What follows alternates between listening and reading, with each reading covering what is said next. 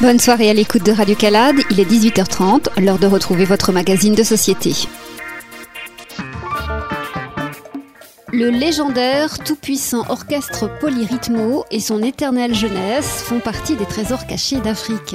L'orchestre est une véritable institution qui a accompagné les soubresauts historiques qu'a vécu l'Afrique de l'Ouest. L'enthousiasme des jeunes années d'indépendance, la révolution, le multipartisme et le libéralisme. Depuis plus de 40 ans, le tout-puissant orchestre Polyrythmo conjugue funk, soul et afrobeat avec les fameuses rythmiques vaudou nées sur cette petite langue de terre chargée d'esprit, le Bénin. Même si l'orchestre Polyrythmo de Cotonou a joué avec Fela ou encore Manu Dibango et réveillé les Béninois sur les ondes de la radio nationale, il n'était jamais sorti d'Afrique. C'est aujourd'hui chose faite grâce à la volonté et la ténacité d'Elodie Maillot, journaliste à RFI. En tournée en France, Benoît Adam rend compte pour nous d'une légende vivante. On va peut-être juste commencer par faire un petit tour de table euh, pour euh, que vous vous présentiez avant de, parler un petit peu de, votre orchestre. Euh, Bento Gustave, le bassiste du groupe. Mélame Clément, le responsable. Vincent Ahé Henou, chanteur. Porte-parole. Chanteur et porte-parole. C'est important de le préciser. Et avec nous, il y a aussi Elodie Maillot. Alors, comment on peut vous présenter? Parce que je crois que vous avez plusieurs casquettes. Euh, oui, je dirais que je suis productrice et manageuse et journaliste euh, à l'origine. On va, on va peut-être revenir un peu plus tard, euh, savoir vous, quel est votre rôle dans, dans l'aventure du polyrythmo.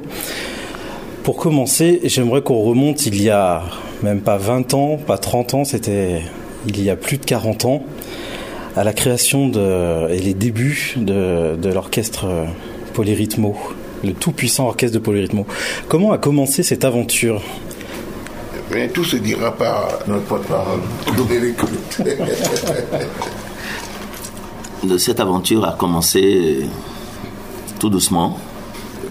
Le chef d'orchestre euh, qui nous a caractérisé depuis 43 ans dirigeait un autre groupe qu'on appelait le Sony Blacks Band. Euh, le Sony Blacks Band, euh, à son apogée, a été récupéré par un homme d'affaires dont euh, la société s'appelait Polydisco.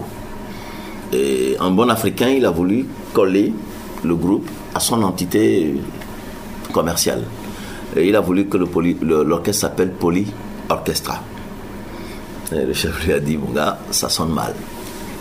je propose Polyrythmo.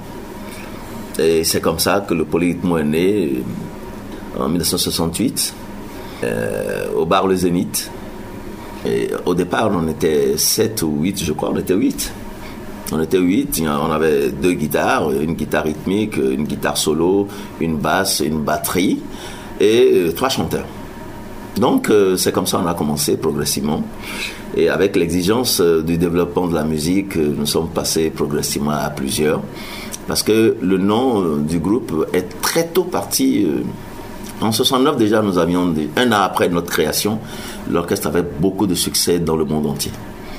Donc, euh, euh, on a été obligé euh, d'adjoindre à cet orchestre un clavier, puisqu'on n'en avait pas avant, des instrumentistes avant qui sont arrivés, et beaucoup d'autres célébrités musicales africaines qui ont décidé de venir à Cotonou travailler avec nous.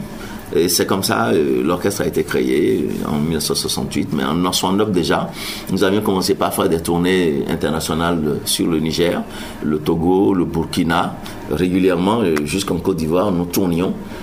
Voilà comment l'orchestre s'est installé. Votre envie au départ, le projet au départ, c'était quoi? C'était de, monter un orchestre? C'était euh, de faire une nouvelle musique? Qu'est-ce qui a animé au départ l'envie de jouer tous ensemble? Non, monter une musique, euh, nous on était des jeunes, on était tous euh, des gamins, et, on a voulu, on a voulu, depuis qu'on était sur les, mon, chef était au collège au Pierre, lui il était au collège Sainte-Cécile, moi au collège Victor Hugo, on était déjà des musiciens de on interprétait la musique euh, qui venait d'outre-Atlantique. On était dans les James Marsh, j'étais dans les James Brown, lui il était dans les instruments, lui il était. on l'appelait américain. Parce qu'il adorait, il s'habillait américain, il se coiffait américain, il était.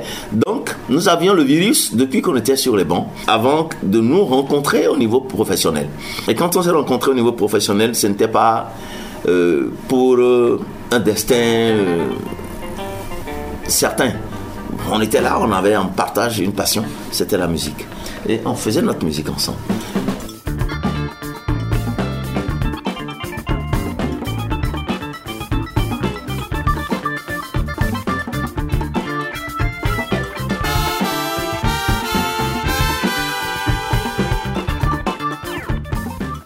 Il y avait une mode aussi à l'époque, et pas que au Bénin, euh, enfin qui, s'appelait pas le Bénin à l'époque, on y reviendra. Voilà. Euh, à peu près euh, au moment des indépendances, il y a eu une grande mode, c'est la mode des orchestres aussi. Est-ce que vous, vous étiez aussi dans cette mouvance-là? Bon, après les indépendances, nous, comme on s'est constitué en 68, on était déjà des artistes solos on n'avait pas euh, un destin d'Africain. Pour nous, ce qui se passait ne regardait pas la musique. D'abord, pour que la musique prenne, il faut des gens, des leaders. Il faut des gens qui ont une vision de développement culturel. L'Afrique n'en avait pas trop à l'époque. Et au Bénin, euh, nous, on se contentait de ce qu'on faisait. On regardait très peu l'Afrique. Bah, d'abord, les moyens de communication étaient absents. Il n'y avait que la radio. Euh, n'avait pas une radio à l'époque qui voulait. Il fallait écouter la radio de papa derrière euh, le mur. On n'était pas dans cette mouvance, on n'était pas dans cette logique d'orchestre des années 60. Non, on n'était pas dedans. Euh, peut-être mon chef peut le dire du temps de Sonny Black's Band, quelle était leur vision parce que c'est un orchestre qui existait déjà en 65, 66, 67. Ouais. Donc je ne sais pas. Est-ce que il y avait un destin d'orchestre africain lié à l'indépendance et à l'émergence? Est-ce qu'au début, il y avait une envie, par exemple, d'être orchestre national? Euh, Orchestre national, non, non, non, pas du tout. On faisait de la musique, parce on avait la passion de jouer, de, chanter, c'est tout. Orchestre national, jamais on y a pensé. D'abord, on n'était pas les seuls. Il y avait des orchestres qui existaient avant nous. Il y en avait qui existaient avant nous, euh, dans tout le pays d'ailleurs. nous, quand on est arrivé, bizarrement, on a tout écrasé euh, par notre désir de faire de la bonne musique par notre désir de ressembler à ces artistes euh, européens euh, euh, qui étaient nos idoles, qui étaient nos repères. Alors justement, vos influences à l'époque, c'était quoi comme artiste américain, artiste européen, artiste français? Est-ce que vous pouvez nous donner quelques noms comme ça qui vous ont influencé et qui vous ont donné envie de faire de la musique, de continuer Il a dit, il a commencé par James Brown, Otis Redding, Johnny Hallyday, Charles Aznavour, Dalida, François Hardy, euh, tout cela euh, nous ont nous ont influencés. Et euh, au-delà, quand on va en Angleterre, nous avons été influencés par les, les Beatles, par les Rolling Stones, par Joe Cocker, par plein de gens, tous ceux qui ont fait de la bonne musique à l'époque là. Euh, nous avait euh, bercé et nous, nous, avons, et nous, et nous ont rendus amoureux de la musique.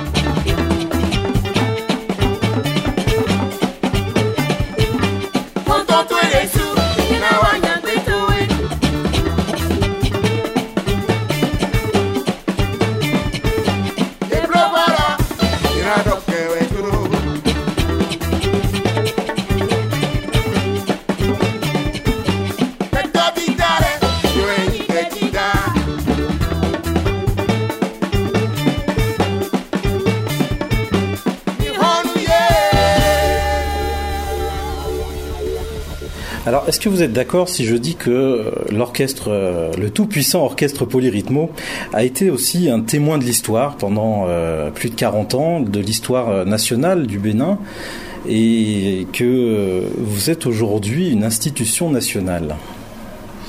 Bon, si vous le dites, nous on l'accepte parce que nous on ne peut pas se décréter institution nationale. Les gens parlent pour euh, le commun des Béninois aujourd'hui, l'orchestre pour est un monument. C'est un patrimoine qui appartient à, toute la nation. Euh, ce n'est plus un orchestre ordinaire comme parce qu'aujourd'hui nous sommes le porte-étendard de notre pays au-delà des frontières et nous défendons très bien les couleurs nationales. On est comme de petits enfants chouchoutés aujourd'hui au pays et nous en sommes heureux. Alors le Bénin, euh, depuis euh, son indépendance et vous depuis 68, la constitution de votre orchestre, a connu euh, une histoire parfois tumultueuse, avec des revers, des changements politiques, des changements de nom. Comment vous, vous avez traversé cette histoire et comment ça a influencé aussi votre création et votre musique? Nous avons subi les différentes évolutions de notre pays. Nous étions des Daoméens, tous, euh, autant que nous sommes euh, leaders de ce groupe, nous étions des Daoméens. Et nous étions là quand euh, on a subi plusieurs coups d'État. Alors, est-ce qu'on pourrait peut-être faire un petit rappel historique? L'indépendance, alors de ce qui s'appelait pas encore le Bénin, mais la République du Dahomey, c'était en 1960. Le 1er août 1960. L'autre grande date, alors là, il y a eu plusieurs coups d'État, mais l'autre grande date, on va dire, c'est 1972. Qu'est-ce qui s'est passé en 72 D'abord, le coup d'État. Ouais. Le coup d'État. Le coup d'État de, Amaga. de Maga. Oui, Maga. Amaga. Ouais, de, de Soglo, Christophe Soglo. Christophe Soglo. Donc, euh, il y a eu des coups d'État et en 72, euh, il y a eu un autre coup d'État qu'on attendait parce qu'il y avait des difficultés au niveau politique et le coup d'État est arrivé. Et celui-là, il est arrivé avec euh, assez de détermination. Il dit que lui, il est venu et qu'il n'y aura plus jamais de coup d'État. Et c'est vrai, jusqu'à aujourd'hui, il n'y a plus de coup d'État, bien qu'il ne soit plus là. Alors, il, c'était qui? Mathieu Kérékou. Quand il est arrivé, en 72, tout le monde a acclamé. Ah, tout le monde était heureux que quelqu'un comme ça arrive mettre fin au désordre. Et on était là, et tout allait bien, euh, personne n'était inquiété. Et le 30 novembre 1975, ils ont proclamé le marxisme-léninisme. Donc la République du Dahomey devient République populaire du, du Bénin. C'est le 30 novembre 1975 que le Dahomey est devenu République populaire du Bénin. Et pendant ce temps-là, le tout-puissant orchestre Polyrythmo, il continue sa route comme euh, il faut, et nous on était très bien, on était très bien installés, et nous avons applaudi l'arrivée de la révolution. Nous avons applaudi euh, le marxisme-léninisme parce que nous n'en savait pas grand-chose. Euh, idéologiquement, nous ne savions rien. On a dit, bon, mais c'est tant mieux. Et on a constaté que les expatriés ont commencé par partir. Progressivement, les, les expatriés sont partis parce que certainement ils comprenaient l'idéologie que véhiculait le marxisme-léninisme. Nous, on ne savait pas. Et on le chef a décidé, depuis 72, il a décidé qu'on soutienne la révolution, musicalement. Alors vous, êtes, vous étiez un groupe révolutionnaire? Non, on a accompagné la révolution, on n'était pas un groupe révolutionnaire, nous étions le groupe que nous étions avant la révolution. Donc la révolution là, ne nous a pas changé, mais nous avons accepté, nous avons décidé d'accompagner la révolution par de très belles chansons afin que le modèle révolutionnaire intègre les hameaux les plus reculés de notre pays. Parce que les informations n'arrivent pas souvent là-bas, mais quand une chanson est bien faite, les gens le répètent, les répètent, la répètent et se les approprient. Se les approprient. Donc c'est ce qui a fait que nous avons décidé de faire de la chanson révolutionnaire. Et on était parmi les meilleurs. Et, du coup, c'était plus que soutenir la révolution, c'était plutôt la nourrir. Alors, le dire euh, que la révolution n'oublie pas le plus petit des petits de notre République. C'est ce qu'on a dit. On a essayé de dire qu'il euh, faut que tout le monde puisse participer et profiter de la révolution. Euh, on l'a chanté. Le chef l'a chanté majestueusement. Et j'ai pu vous dire que le fait qu'on ait fait autant de chansons, de belles chansons, pour la Révolution a fait que nous étions passés pour l'Orchestre national, alors qu'il n'en était rien. Nous étions appelés Orchestre National parce que le gouvernement de Mathieu Kérékou ne faisait pas un pas sans nous. Soit à Cotonou, dans une autre ville, ou n'importe où le polyrythme devait être là. Et c'est ce qui nous a donné la casquette de Orchestre National. On n'a jamais été Orchestre National. Est-ce que vous, vous vous sentez, en, en vous retournant un peu sur l'histoire de votre orchestre, que cette période, quand vous avez pris, à cette période, quand vous avez pris la décision de soutenir la révolution, est-ce que ça fait que vous avez fait une musique plus, enga- plus engagée, des textes plus engagés. ou est-ce que c'était finalement déjà le cas avant? Non, on n'avait jamais fait de chansons engagées. Nous, on, on chantait le quotidien. On chantait euh, l'amour, la liberté, l'argent, le bonheur, la médisance, la méchanceté. On chantait ça. Mais quand la, révolution arrivait, bien qu'on chantait, pour la révolution, on continuait à chanter variété. On continuait à, donner du plaisir aux gens. On chantait pas que euh, la révolution. Et quand vous voyez dans nos chansons révolutionnaires, il y avait de très belles choses. Dans les chansons révolutionnaires, on parlait d'amour, on parlait de, de, de bien-être social, on parlait tout. On ne- on on on on pas les dignitaires du régime, mais on demandait à tout Béninois de pouvoir accepter ça. Et ils ont accepté jusqu'en 90, quand euh, la démocratie a été réinstallée. Mais nous, on, on était les amis des hommes politiques. Mais ça ne nous a pas profité hein, pour autant. Vous étiez leurs amis, mais comme vous faisiez bien la distinction, même si vous étiez de, de toutes les fêtes officielles, de toutes les célébrations, vous n'étiez pas orchestre national. C'est-à-dire que vous, vous n'avez jamais, jamais euh, chanté les louanges d'un chef d'État étranger Jamais. ou, ou Ah euh, oui, oui, de chef d'État étranger, oui, il va répondre. Non, mais euh, évidemment, bon, quand on était sollicité partout, Côte d'Ivoire, Niger. Niger, partout, ben, quand on arrive là-bas, il faut euh, saluer le chef d'État qui est là. Bon, on, on composait des chansons pour louer le pays et puis pour Louer le chef de l'État. Ben, on l'a fait. Vos plus belles rencontres euh, pendant toute cette période La- on va dire le, le chef d'État qui vous a le plus euh, impressionné, impressionné par sa stature, euh, par son charisme, que vous étiez vraiment heureux de rencontrer? Comme moi aujourd'hui de vous rencontrer. On, on faisait pas attention à tout ça. hein. Non, on faisait, nous on faisait notre métier. Et pour, euh, euh, pour l'accueil que chaque État nous réservait, nous donnions quelque chose en échange, nous laissions quelque chose en échange comme un bon son, une bonne mélodie, et ça, et ça finit là. Nous, on n'a jamais rencontré un chef d'État personnellement, jamais.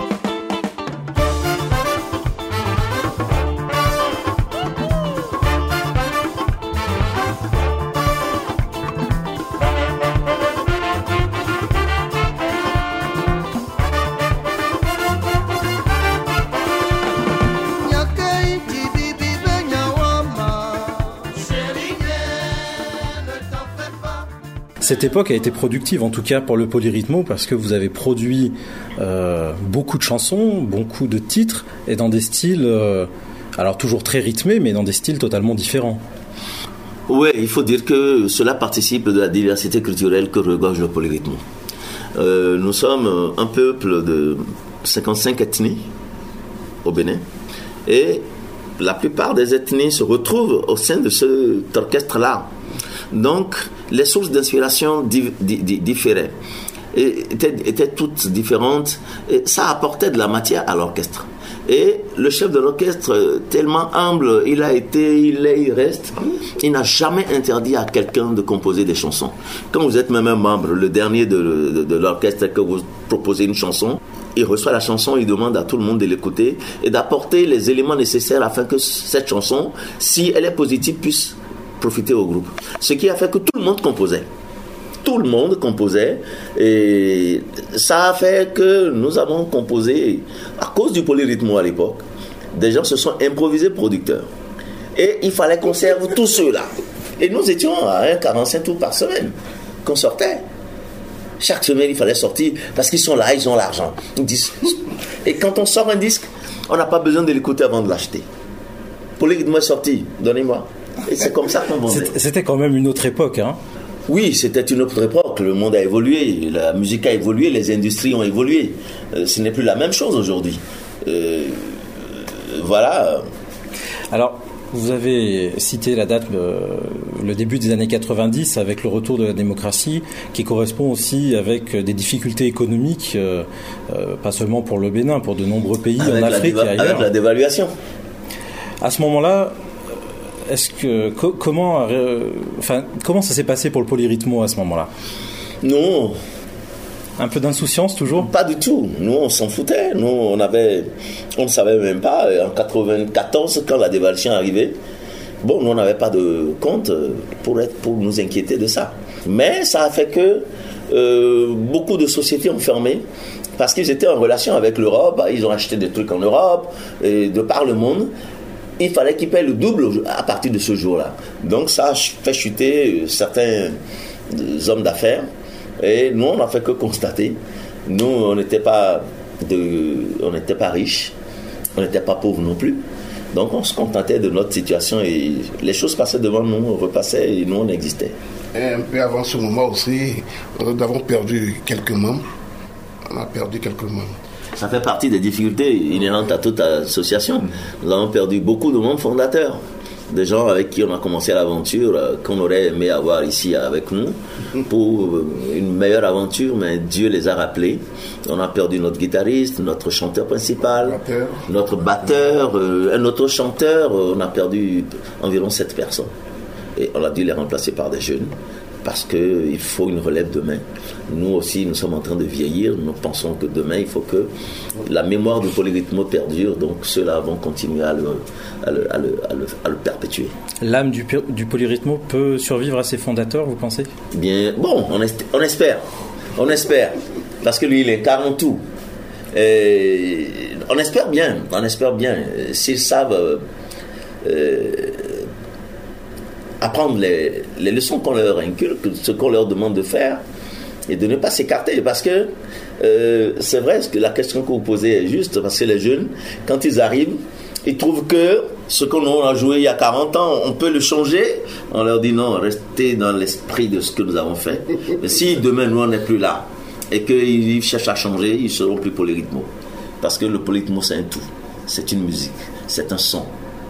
Les deux on ne les retrouve nulle part. Parce que tout ce que nous avons fait aujourd'hui, euh, c'est du voodoo funk.